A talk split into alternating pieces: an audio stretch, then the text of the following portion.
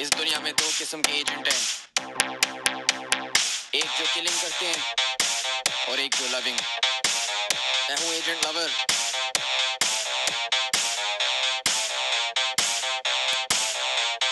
पान खा के मेरे होंठ है रेड लड़के पूछती हैं what is colour of my bed चलाता हूँ मैं सीरीज़ 70 ओ बची चेक कर यार वो मेरी बहन थी। अम्मी अबू चाहते हैं मैं पढ़ लिख लूं तो लड़कियों से मिलने ट्यूशन सेंटर पे हूँ लड़कियां पूछती हैं are you N A level no baby I am N bicep level All right, we're back once again. This is How to Pakistan. You were just listening to the absolutely brilliant Agent Lover by Danish Ali. Uh, he also gave us permission to use it today. It is a song I'd encourage everyone to download. I absolutely love it. ठीक है ना वही जो चिचोरापन जो we are all familiar with Bismillahirrahmanirrahim. बहुत बहुत शुक्रिया. Thank you, Fasi Zaka. I, I don't I don't believe that I am, but uh, but I'm I'm really excited to learn what you know what what kind of hoodlumish values behavior. and behavior you sort of represent. That I represent.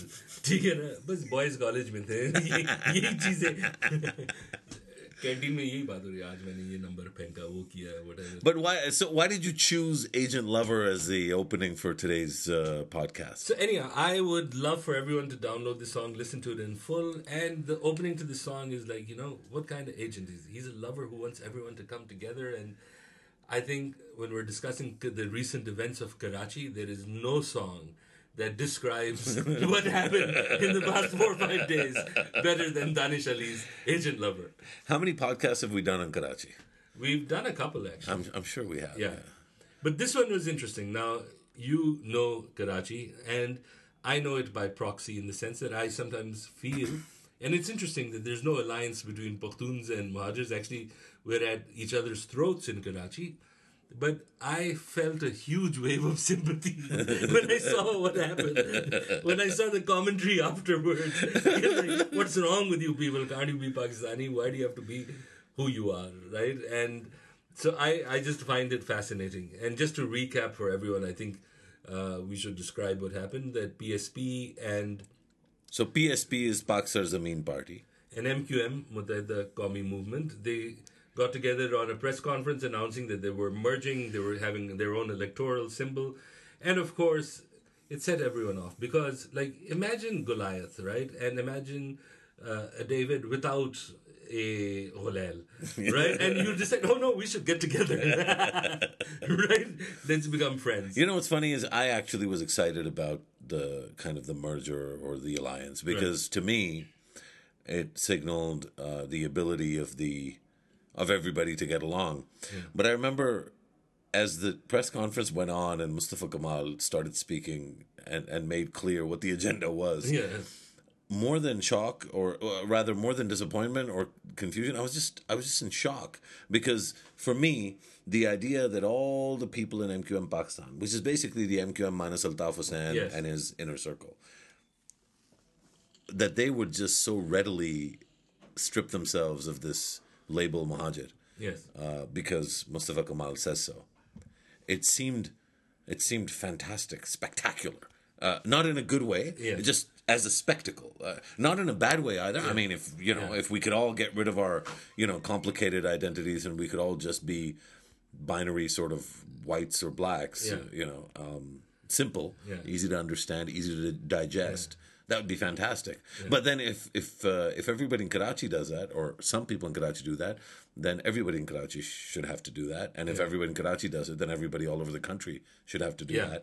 And then that becomes kind of a you know kind of a So complicated. here's okay. I I saw the press conference, and it was one was like, so I agree. Like if you there is a situation happening in Karachi, you have We've had a situation in your lifetime. Do you ever remember Karachi not being like a like a basket case? no, I don't actually. But but the interesting thing is, look, for Maybe MDM maybe then it's true. It is those bloody Mahajirs, man, because they've been there at least since you were born. Yes, that's true. I think we solved it. We solved the problem, and uh, a lot of people in the rest of the country will be very happy with this particular solution. But see, look, if you were MQM and you'd think, wait a second, you know the PTI potentially has a place if they get their act together. You have the PSP, which has a lot of support from the establishment, and the whole thing of vote katna. There's that fear. So yeah, if you're making alliances, that's a good thing. Um, and then there's the other problem is that no matter what happens to the PPP, they're going to come back and they have a significant obstructionist role in the mayoral system or the municipal system to actually work. So they're actually looking at being reduced in some way when they come back in 2018. They're looking at if they haven't sorted things out with the PPP, they won't be actually able to deliver in any meaningful way. So for them to make alliances, I agree with you. It doesn't seem like a bad thing. But that particular press conference, right? You, so the way I looked at it, it was, um, you know, when you've got a father who's in service, uh, well established, and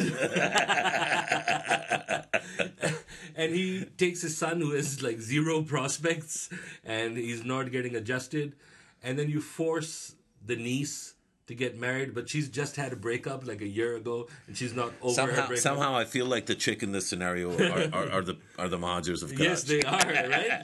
It was a it was a shotgun marriage, and and then the problem was the groom got cocky at this nikah ceremony, right? He, he was As like, as you Pashtuns tend to do Yes, at, at do. wedding ceremonies, we- you start firing off guns and everything, Yeah. and there's a whole like woo. and and what I find hilarious now is that the establishment of this country must be thinking.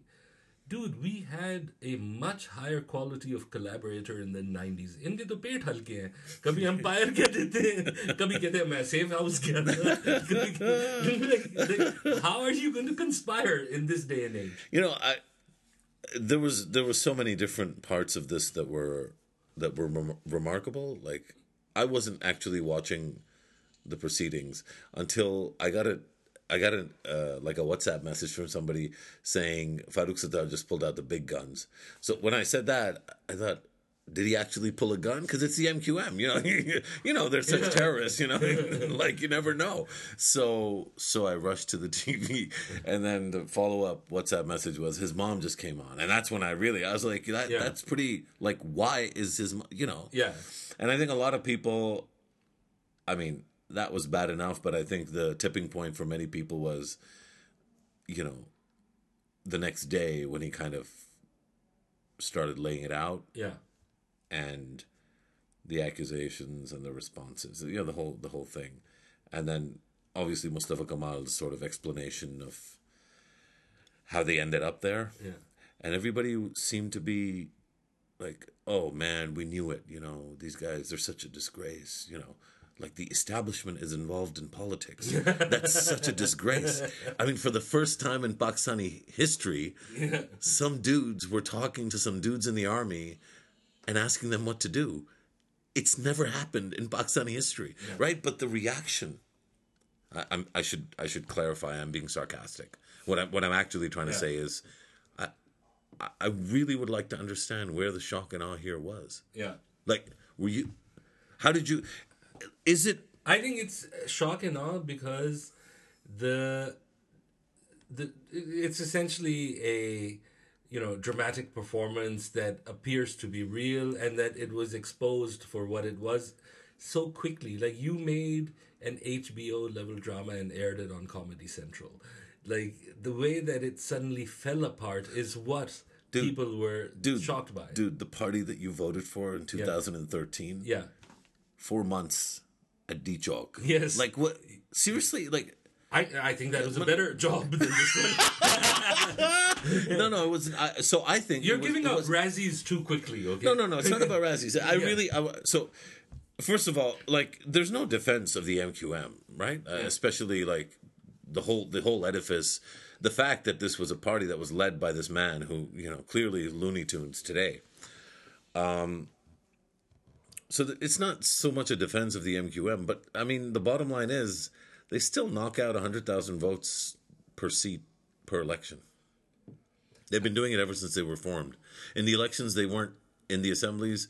They weren't in the assemblies because they boycotted the election. Yeah. Um, there's so it's something that you kind of have to contend with, and I feel like that the longer this has gone on, especially with the caricatured version of a human being that that that clown in London is, you're kind of now stuck in a place where it's it's normalized to kind of treat the MQM as some alien force that that be you know w- that when it does the exact same things that everybody else is doing somehow the MQM is particularly laughable or can you know should be sneered at or so Farooq Sattar brought out his mom. Boo hoo uh do we realize what country we're living in? Yeah. Moms, dads, brothers, sisters, nieces, Puppies. nephews, puppies, MNA, MPA, senator, prime minister, chief minister. Oh, hello. What do we like? And it's not just one kind of party. Yeah. JUIF, the F is the son of the guy that came up with the party. Yeah. Uh, BNP Mengal, Yeah. the M is the is the son of the guy that was the chief minister. Yeah. Like you know, so I mean, BB, BB's dead, but you know, the orphan and the and the widower are like sort of co-chairpersons. Yeah. The single biggest political crisis in this country in, in many years is Nawaz Sharif not being able to figure out how to control his daughter Yeah. while he tries to hand power to his brother. Yeah. Like, So he brought out his mom at a press conference, and that is like the it's like the ultimate sin. I I, I, don't, I don't get it. Am I am I being sort of No, no. I. am I, being unreasonable? No, I, I think that's good context. I think actually, so bringing out your mom was not something that really uh, bothered me at all. I think the issue She was. She looked like a sweet old lady. Yeah, like I, you know, and I thought it was cute. Like at least Tabedar to. Like he must be. You know, he must be good with his mom. Yeah. You know, not all of us are. I- No, know, no, I so- agree. I think I think the issue is something else for me. You have the MQM, right? And it had its militant criminal side. You effectively, I mean, one thing about the operation is, is however it was put in force, whether we say that you know the civilian side was hemmed in, whatever, but the operation was successful in the sense that it has managed to control crime, it has managed to curtail the bad side of the MQM. However, my point is that was the end goal. If you have a party which does have a genuine middle class representation, it articulates the needs of a significant component of your nation. And then you decide, wait, this is not enough. Let me over engineer this and make this into a pure establishment party that negates who it is and who the people are. The problem with that is two things. Is one is that what happens to the people for whom those issues are significant, right? Who then says something for the Muhajir and their demands, which are legitimate? Forget. I'm just saying, take out the MQM from this. Wait, but I'm not even. I'm not. I, I don't think it's fair for us to say that Muhajir demands are legitimate. I'm saying that, even like to me, uh, there's plenty of ethnicities or articulation of ethnicities or subnational identities that are. And let's not even call them subnational identities, pre-Pakistan identities, Yeah. right? Pakhtuno ko- You, you guys love saying we've been around since 2,500 years. Yeah. Pakistan's only 70 years old. Yeah. I love it. That's great. Cool. Good for you, right? I mean, right now that Pakistan's made, we can all modernize and you know Yeah. we can let women go to school and you know sort Yeah. of. To na- to react, naked, I'm really trying to sort of provoke a reaction here. Let your women drive, bro. Although, can I tell you, every time I go to Peshawar, I see more and more women drivers. What's that all about? We've always had women. Oh, come on, don't be cute. Yeah, yeah. No, I mean, okay, fine, you're right. We we had more so, but I mean, we're also now subject to the same changes, and I'm glad that these things are happening. Right. But the point was, is that if you had an operation, your aim was achieved in effectively taking a party back from the brink of what was a anti-political, you know, stance. What is politics? It, do, it doesn't happen at the, uh, you know, behest of any threat of violence. Yeah, you can't do politics at the barrel of a gun. That's not politics, it's right? extortion. So they got to that point, and they would have gotten to that point more over the couple of years if the same kind. So do you feel that all the people that are involved now, they're all clean, they, they don't have criminal, like they, they, do. are not criminally do. liable? They do, but if they cannot right now act on it, the question is then you use. If you've got this level of pull, you can use the courts. You can do a number of things. We've seen it. happen But Fuzzy, isn't this the era of like the cleanup? Like we've got rid of one prime minister, now you know inshallah we're going to get rid of this mqm business these criminals and you know there's the Hudaybiyah thing that's Yeah. you know jacked and ready to go Yeah. uh, and i hear that you know asim was just the was just the uh, tip of the iceberg Yeah. there's so much more coming vis-a-vis uh, I'm waiting. Um, no like Look, I do I- think there's an interesting thing at play here. We are seeing, and I would appreciate this, is that the NAB seems to be ha- acting right now, or it is defining its intentions of doing it across the board. Right? So whether it's Alim Khan, whether it's a number of other cases that were pending, we'll have to see whether that happens or doesn't.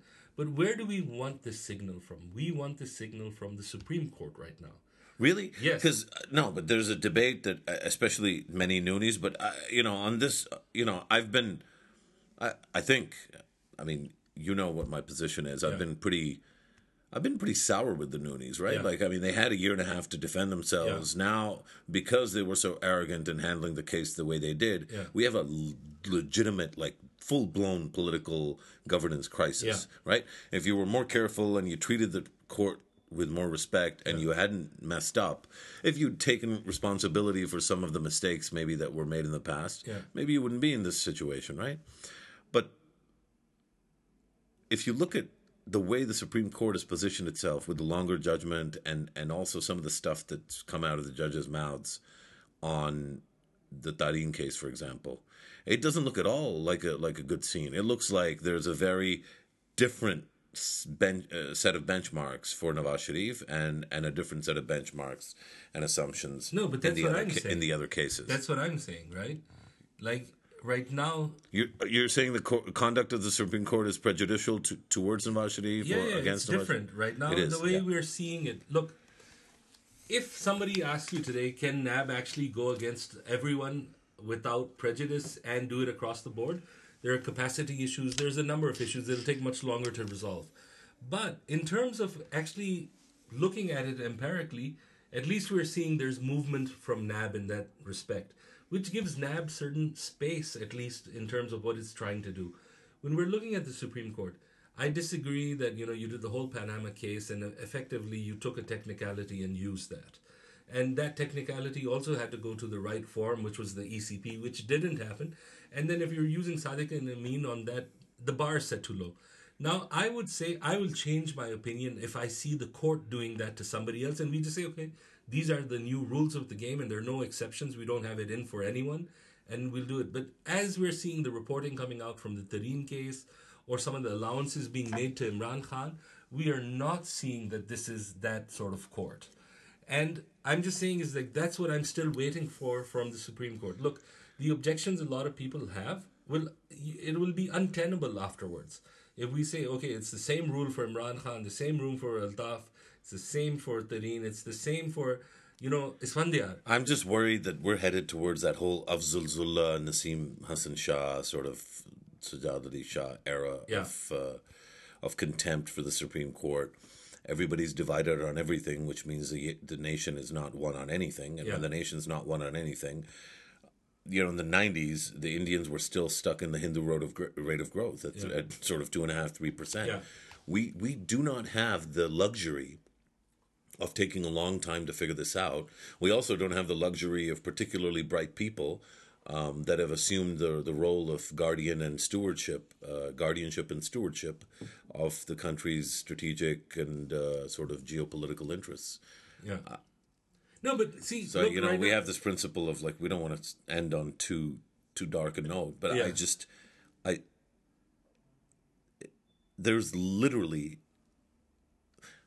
there's very little that I can point to and say, you know what, this is going to be the way out. This is this is how we're going to come to a situation sometime in 2018 Yeah. that represents kind of a a transition, a, a, a change point, uh, a pivot, uh, a new beginning, something. But it doesn't look. I mean, I really don't see it. I, Yeah. I see long term stasis and paralysis in, in in where we're headed. No, no, I agree, and I and that's why. God find- damn it! You're not supposed to agree with No, that. no, but that's why I find. Uh, look, I may be totally wrong within just three weeks time, right? And but I just find what NAB has done recently really interesting because it has also effectively undone some of the criticism coming in from the Sharifs. Right? If you're looking at everybody named in the Panama Papers, if you're looking at cases that weren't taken forward, whether it's Alim Khan's, XYZ, all a number of those big cases. You keep talking about Alim Khan. You really have it in for that poor old man Yeah. who just wants to bring change to Lahore. Yeah, I agree. We need we need suburban housing desperately. No, but but I'm just saying is like, and then again, now with the politicization of the Supreme Court, is that it's interesting. Two things. One is that one. How do you get nailed for contempt of court? Are, are we borderline right now, or So I think it's fairly loose. I don't think if you suggest that you know the judges have taken money or X Y Z, that's contempt. didn't you just sly tweet them just right there? Like that was like that was a subtweet. No, no, that uh, no. You can say, look, if a judge is prejudicial, that there are uh, processes for that. I don't know exactly where the defining line is, but um, the absolute understanding of contempt being any criticism of the court is contempt. That's actually fundamentally bad for your society as well. I think. So I think the question is like if they can show that under the existing cases that the same principle because one of the things that I do have a problem with you can you know even their current judgment right where they've set the bar fairly low if we say okay that's the way they want to take it then there's actually you can't criticize it if that is the process from there and on. Uh, it'll just happen to be that Nawaz Sharif was the first case in which it was applied in that fashion. But the one thing I do have an issue with is I really think it is ill advised of the Supreme Court to use these sayings, excerpts, which then make it harder to defend whether the judges have it in for someone or not, right? At the point where they used Mario Puzo's uh, quotes on, you know, behind every great fortune there is a crime.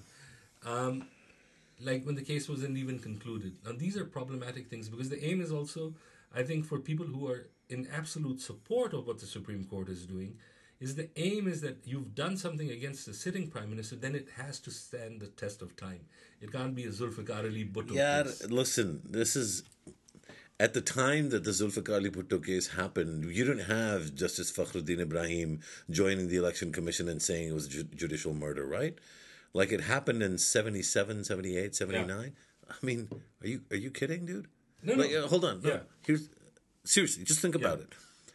At the time these things are happening is not when we have consciousness across uh, the spectrum, right? That consciousness emerges because of many reasons. Time, retirement. And but this is what I would argue, right? What I would argue is that I agree with you that this particular consensus came many years after the Bhutto Like case. two and a half, three, But- three decades. But in this particular reasoning of this case, it's it happened within days. no, no, this is where I you're still wrong. think I still no, I think we, we we- we're in an echo chamber of of people that you know we we agree with, but there is a vast vast number of people in this country. I would never dare to call them a majority. I, I have no idea, but it is a vast population that so desperately and deeply hates the Sharifs that nothing that the judges could do if they're going after the Sharifs could ever be deemed anything but a great service to democracy no, and no, to Pakistan. that that I agree with. If so there is no consensus. No, no. There's for people who understand the law and who look at you know how the judges are adjudicating. I think there is a large number of people who have issues with the reasoning going into these things. No, but but as far as far as like what people believe, I think you know if they decided that you know this deserves hanging, it doesn't matter what the vast majority of people would think because the question would be is that over time and uh, what do people think of the judgment itself? I think that I think there is not enough of anything that could say is a consensus. If you look at people outside, let's say the partisan space. how does all this relate to Karachi? Because I think I, it I does. that was a uh, that was uh, well, it relates to Karachi maybe in terms of just the larger forces at work right now of how these elections are forming themselves. Um, I, I let me yeah, let me posit, you know, a kind of a grand theory about what actually is happening and how these things are interconnected. sure. There's a coming of age of a certain generation in this country that hasn't Seen the nineties. it hasn't gone through the journey Yeah.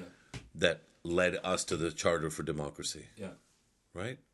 Uh, I mean, as a, as somebody who was sick of the '90s, and as somebody who initially supported uh, General Musharraf, I have no like I have no confusion about that journey because I I was on it. Um, and I think that a lot of people, especially in the in intelligentsia, people you know people that sort of uh, influence public opinion or engaged in in the na- national discourse, um, they uh, to varying degrees we all went through this journey together, and so despite the foibles and the sort of grand uh, limitations of uh, of the PPP under Zardari. I mean, remember, you know, this was a 2008 PPP, right? Yeah. That that basically put together the 2010 18th Amendment and that and that kind of again that national the real national consensus. Yeah. A, the national consensus hasn't really delivered uh, visible, tangible wins for those people that want. They, they want to live in New York and Dubai in Pakistan. They they, they travel. no, it's it's you know I don't say it as a caricature. I mean I think it's a legitimate thing, right? Uh, sort of middle lower middle class folks have a chance to get out of here uh, either the parents or themselves. They see, you know, the world outside, or they travel. I mean, so there's been such an expansion of our middle class. People go outside the country and they see, like, actually, roads can work. Actually, we don't have to be subjected and accept smog. you know, Yeah. actually, uh, dyslexia is a problem that can be dealt with in a classroom, Yeah. in public schools. Yeah. Uh, actually, you can figure out autism like not long after you know a child is born, instead of finding out at five or six Yeah. because you couldn't figure out. You just keep beating your kid. Like seriously, I've talked to so many parents who who've dealt with these things and. You know the ones that can afford it, or the ones that have the luck of the draw, they get out. You know, try and raise their. You know, I'm like disabled kids, right? Yeah. Can you imagine the anger that they have towards you know the dysfunction of the Pakistani state? So so I get like and, and that's just one example. So many miscarriages of justice at the police stations in big cities with people who drive cars. So many miscarriages of justice on property uh, disputes. So many miscarriages of justice in divorce cases, custody cases, alimony cases. Real real dysfunction. Like the people of this country, even the well off ones, the people who drive cars that live either on the edge of defense or in defense, you know, even those people are subjected to the dysfunction of this country. So I get like and and I feel like I'm a part of this narrative. I think we all are. No reasonable Pakistani can stand up and claim that you know we have a society and a state that works. So I feel like there's this moment now where where a whole generation is coming of age and they feel like it's time to clean everything up and this narrative of cleaning up is like wildfire. Like people really they have a deep sense of affiliation. It resonates deeply with them. Yeah. Come on, those Mahajir MQM terrorists. I'm Mahajir myself. I don't call myself that because we're all Pakistani. But yeah, let's get rid of these terrorists, right? Or uh like whatever the version of that in With Pashto is, right? With You know- Eye of the Tiger playing in the background. Sure, but but Yeah. then also like the dun, dun, dun, the rabab playing and, Yeah. and, and and like you know so many Pashtuns have, have said you know what we're done with the Bilours and the Hotis and and the and and the dramatics of, of the ANP we're done with their corruption we want you know clean governance and you know Imran Khan is is is, is the solution um, or even even if it's not that, there has to be some cleansing of, of the system. This is something that is shared widely uh, in Pakistan. So as much as you know Mahajir identity, Pakhtun identity, Sindhi identity inform people's politics, there's a whole bunch of people in Pakistan whose politics is also informed by ARY, who, who genuinely feel that somebody needs to clean everything up. And yeah, ideally it shouldn't be the military, but if they're doing it, or ideally it shouldn't be the courts, but if they're doing it, you know, as long as Pakistan is cleansed of the Sharifs and the Altaf Hussains and hopefully the Zardaris and hopefully, you know, the Hotis, and then, you know, and everything will be hunky dory. And I just think that this is a this is a challenge. Like it's an existential challenge for Pakistan's for, for the Republic. So I just want to say two things to this. So I, I agree with that. I think one of the major things is I think it's very instructive. I read this sentence, I forget who wrote it, and you know, they explained it really brilliantly. They said when you have accountability, it's very hard to say that that's a bad thing. And when a crime has occurred behind it, that's even harder still. But the third thing is that you put in yourself into, let's say, an intellectually and morally amorphous situation, is when that accountability's purpose is the consolidation of power for another force. I think that is one of the major things where when you have, and I agree, the sentiment exists, but it tends to happen every generation or so and to the same purpose. The other thing I think that is big is like, I think it's instructive to see what's happening in Saudi Arabia, where everybody's really happy that they got 10, 20 people who just happen to oppose the king's son and put them through what is a nascent accountability process, which again is consolidating the power of this one dude, right? Dude, they're wearing like they're they're in like Umrah blankets at the Ritz Carlton Yes. in, in Riyadh. I don't know what kind of yeah. Oh, the horror. And it's like and lastly, I think where we are is what's really interesting, and I think we've seen that with the MQM situation recently, is this election right now.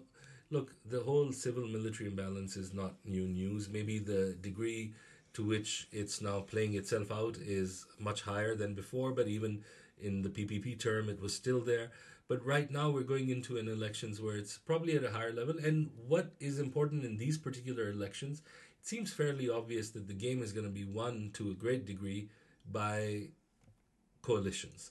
And that's why you see Musharraf announcing a coalition of 26 major parties which have never won 23, seats. but it Yeah. collapsed Right? the next day. Yeah, and and and again, they're also artificial bedfellows. Sunni Tehreek agreeing to be under Musharraf, right? A few other. These are, for whatever we think of Musharraf, they're antithetical to some of the things he believes in. He's okay with using them for The- power. I, I don't know what he believes in. I, Yeah. I mean, frankly, other than sort of the, the myth of his own of his own sort of ego. And actually, I think it's quite sad to watch him. But I, I just want to say one thing. What I was thinking was that look at the MMA, the potential of reviving that again. You've got huge problems. You've got stakes with PML, uh, with JUIF aligned to PML, and you've got JI with, and then KP will probably be an election of PTI and anti-PTI forces. In the rest of the country, they're looking to see what they can do for the MQM in Karachi. Then in the Punjab, it's again a sort of PTI PMLN. So I'm just saying is that where we're at right now is a degree of uncertainty, and I also see why people will say, "Screw the system, clean it out," which we've seen them do in the '90s, we've seen them do, you know, in the '70s, and it's like this historical thing that keeps coming back. And it's going to be very interesting. But there's another thing that's happened that hadn't happened, I think, before to the same degree, is that while engineering may be happening, it's also much harder for that engineering to happen. Like you've got uneasy bedfellows. Yeah, but this is kind of the my problem with this is this is the kind of the Mosharraf Zaidi school of Pakistani optimism, right? Like just let's find one thin sort of barely silver, like bronzish lining, and let's cling to it for dear life. Yeah. Well, the engineering is happening, but it's so much harder Yeah. because there's so much new technology and new media that basically exposes the, the fallacy and, And and, the stupidity. Yeah, I mean, this is the, no. You, I, I'm sorry. I rejected. Hashtag rejected. Okay, because actually, I reject you. uh, no, actually, here's the. For me, here's the rub. yeah. Fine, we have this election. I think we've already concluded that the engineering won't succeed per se, but it'll succeed have to the extent yeah. it'll succeed to the extent that you will in, end up needing a coalition. Yeah. It'll fragment the and, and corrode the ability of any of the big parties to really uh, go forth into the into the day, you know, all guns blazing, which Nawaz Sharif could have in 2013. Uh, a whole separate debate about what he did with that opportunity. Um, but is the fundamental problem in Karachi Muhajir identity? Not at all. Is the fundamental problem in KP or FATA, you know, Pashto Yeah. Uh, Pakhtunwali? Is the fundamental issue in Quetta, you know, how we should distribute resources between the Hazaras, the Pashtuns, not the Pakhtuns, but the Pashtuns, Yeah. and the and the Baloch? I mean, this is not no. They need people need resources to be able to live like human beings. Yeah. people need local self autonomy in order to build up what can't be built up from 700, 800 kilometers away, especially if you have no voice that far away. There's no real discussion about what the fundamental problem in Karachi is, which is a lack of local ownership over the resources and over the decisions that shape the, the, the that city. Uh, for for decades now, we've heard about the fragmented ownership of Karachi. That even when you have local government, it doesn't own or control more than thirty five percent of the city, and you can't actually govern a city if you don't control it. If you, if you don't have jurisdiction over it, and why don't we have that jurisdiction? Because of DHAs and cantonments and Karachi Port Trusts and all these instruments of basically bypassing local human Democracy, ownership and, and democracy. Yeah. because because it's too messy because you don't want to deal with the pichkari you don't want to deal with the with the Ajmal Khattak poetry. You don't want to deal with constant resentment from the Baloch. You just don't want to hear it. You don't want to look at the Ajraks and, and have to be reminded that you know these people have existed for so many thousands of years. Yeah yeah whatever. Whatever with your backward culture can we move forward? Can we build roads and, and move forward without you? Yeah. And the answer resonates from every corner of this country and every community. No. Yeah. No, you can't, because you can't ignore us. Yeah. And that's why you have originally, uh, all the original sins emanate from this germ. Altaf Hussain, crazy, wild, intoxicated, shameful human being, you know, excuse for a human being. But Bad but, singing, but too. uh, bad, bad, dan- well, fantastic dancing, but bad singing. But you know, it's not really uh, like we could, we could, we can be as contemptuous as we want of Altaf Hussain, but we have to accept that he managed to channel something in Karachi that had that had been growing there for decades. You see that feeling, right? This is this is the thing, exactly that.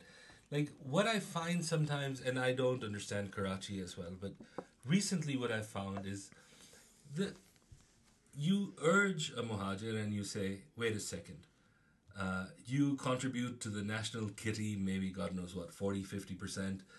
Uh, but no, you can't demand anything for it, right? And number two is that while you can't demand anything for it, you also better give up who you are.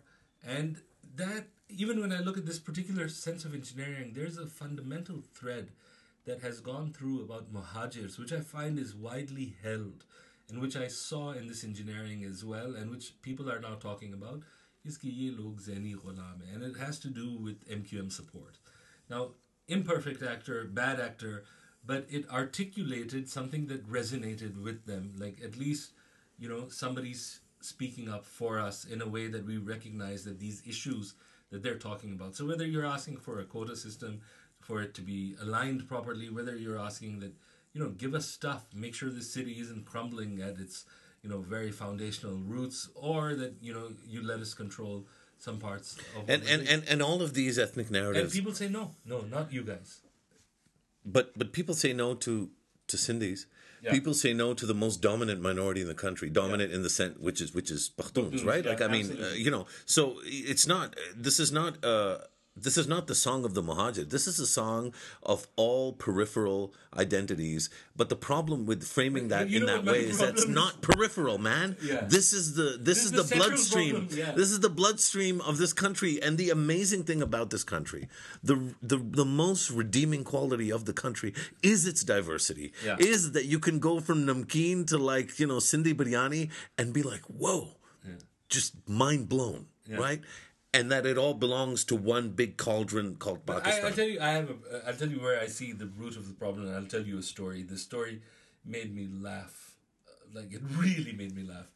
It was um, the problem I see is that you know, in even in, in the anti-Muhajir thread, I'll find like a lot of Pakhtuns. Yeah, these dudes, man, can't they get with the program? And while they don't want to get with the program themselves, but they feel and I find that one of these minority groups they haven't actually developed that kind of consensus that it's also that you know there are alliances to be made that we can change the narrative on this. And the funniest one I ever heard was my brother has a friend in America, a doctor, and when he told me the story, man, like I kneeled over laughing. His friend is an Ahmadi, Pakhtun and he would go to one of the mosques, right? So he would go to one of the mosques, and then he'd come back. He he'd go to uh, and he came back and he says, "Yeah, dude, I like this place, but like." Too many bloody Punjabis, man.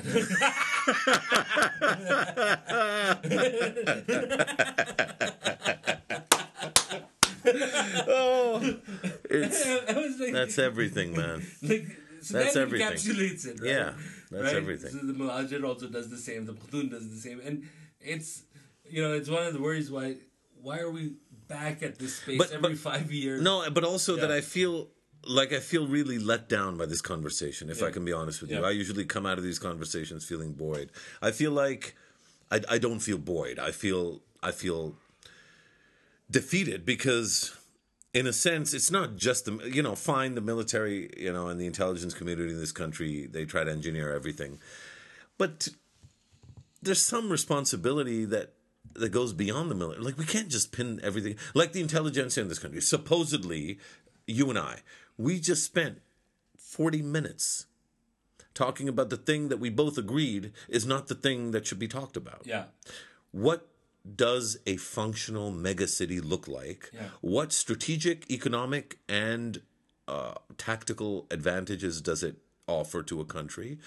What are the instruments of inclusion in a city where it's easy for the poor to get to get sort of expressways built above their populations. Uh, Laurent Gayer, in his book about Karachi, writes extensively about this kind of feeling of exclusion that the flyover culture and the bypass culture has created because essentially you have rich people driving over Above these them, poor yeah. sort of it's a it's a fascinating book and I, I strongly recommend it I really enjoyed it. Yeah, read it, it's it's it's a, it's a great book, and so you know, we're not having those conversations. Where is the space for collaborative working that is being fostered by the Sindh government or the Karachi government? Where are the really smart young techies? They may be Insafians, uh, you know, but but they're still they're Pakistanis, Yeah. and and this country should be enabling the smartest and the best and the brightest in this country. How are we doing that? Where are the spaces for innovation and growth in Karachi? What's beyond sort of a donor-funded startup uh, ecosystem? What what what is the network of uh, incubators and angel investors? Uh, where are they converging? Karachi should have been the answer to all of these and many other questions. Uh, Karachi is a cosmopolitan sort of uh, like diamond in, in in the rough of Pakistan's largely monolithic, at least religious uh, identity. It's, Although it's I have it's- to say one thing about Karachi. I think I agree with all that. I think there is one problem that I sort of sympathize with Muhajirs on, where they express a very parochial view, but I can understand why that is. Karachi is subject to immigration, internal immigration, in a way no other city in the country is. And their worry, which tends to actually make them uh, rather prejudicial towards other ethnic minorities. Well, you know, I don't condone it, but I can understand it. Is like when you say, okay, we haven't got what we want, but when the time comes, we might not be able to control it. Um, and that's why, like, this fear around the census and other issues. So I agree. I think getting them together and to work in a way that recognizes it, because even though they may be contained to Karachi, the problem is that Karachi is growing in a fashion that it's not going to just be a Muhajir city. Well, so I, I let me uh, because because I'm sort of I mean I- have no problem with the label Muhajir. Yeah. And because I am one, um, even though I don't live in Karachi and haven't for a long time, and I don't, I shouldn't at least pretend to understand, you know, every every problem in Karachi. I mean, I think people living there have a decent sense, but we still have a right to have, you know, our opinions. Let me say this about uh, Muhajir identity: uh, there is a very peculiar class of what I call uppity Muhajirs that that don't want to deal with the Muhajir question. Uh, then there is. Uh, I mean, there's many types, but but but the really problematic aspect that is shared across both uppity and non-uppity Muhajirs, if you will, Yeah. is the sense of cultural superiority, uh, the sense of being more sophisticated, more educated. This is a prejudice that is deeply ingrained in the psyche, and and the reason that I mention this is that what that prejudice has done in terms of their memory of what Karachi really is is that they are visitors and migrants and settlers in the home of the Sindhis. Right. And if you do a survey of how many Urdu speaking people can speak the Sindhi language, it is atrociously low. Remarkably, the very same families, the UP Walas who settled in Peshawar, hmm. they speak fluent Pashto. Hmm. Hindko speakers who are not Pashtuns, not Yusufzais, speak Pashto. Hmm. The settlers in Saraiki, I have family, uh, you know, from UP who settled in Bahawalpur, more fluent Saraiki and Punjabized Urdu, right?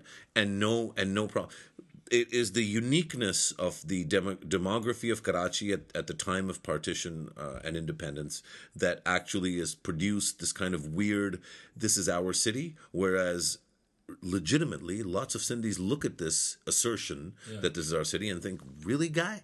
Because, like, uh, you know, we were really nice to you when you got here, and now, like, there's no room for us? Yeah. because literally that's that's the assertion. The Karachi or rather you know there's a there's a segment of Muhajir sort of sentiment that believes it's not just the Pashtuns that are invaders. Everybody else it's it's just their city. You can't you can't do that. And and so I think some of the contempt uh, at least among Sindhis uh, is something that has to be grappled with. Yeah. but some of the contempt uh, that we've seen in the discourse the last few days is truly inexplicable, and it just well, it's I mean it's explained through through fear and classical prejudice, right? Yeah. People don't understand something, and then they take the worst version of it that that is offered to them and and use that as their as their baseline. Ultimately, though, the future of this country is going to rest on the shoulders of the ability of this country to cultivate and nurture urban spaces that that thrive, urban spaces that represent places where people and minds and ideas come together, where there's lots of friction but lots of productivity. And and to an extent, Karachi has been that, and that is why it's endured, uh, you know, for so long as as a big, even a behemoth uh, and, and dysfunctional city. But still, it still endures. I, I think that if we want a better future for this country, we're going to have to solve Karachi and solve it in in a way that that allows us to step away from the from the minutiae of ethnic identity and and you know create a narrative in which people who are from that city don't feel alienated from the conversation about it. So I just want to add one last thing before we go is that I recently I fell in love with the name Multan Sultans, right? I thought it was even better than Peshawar Zalmi.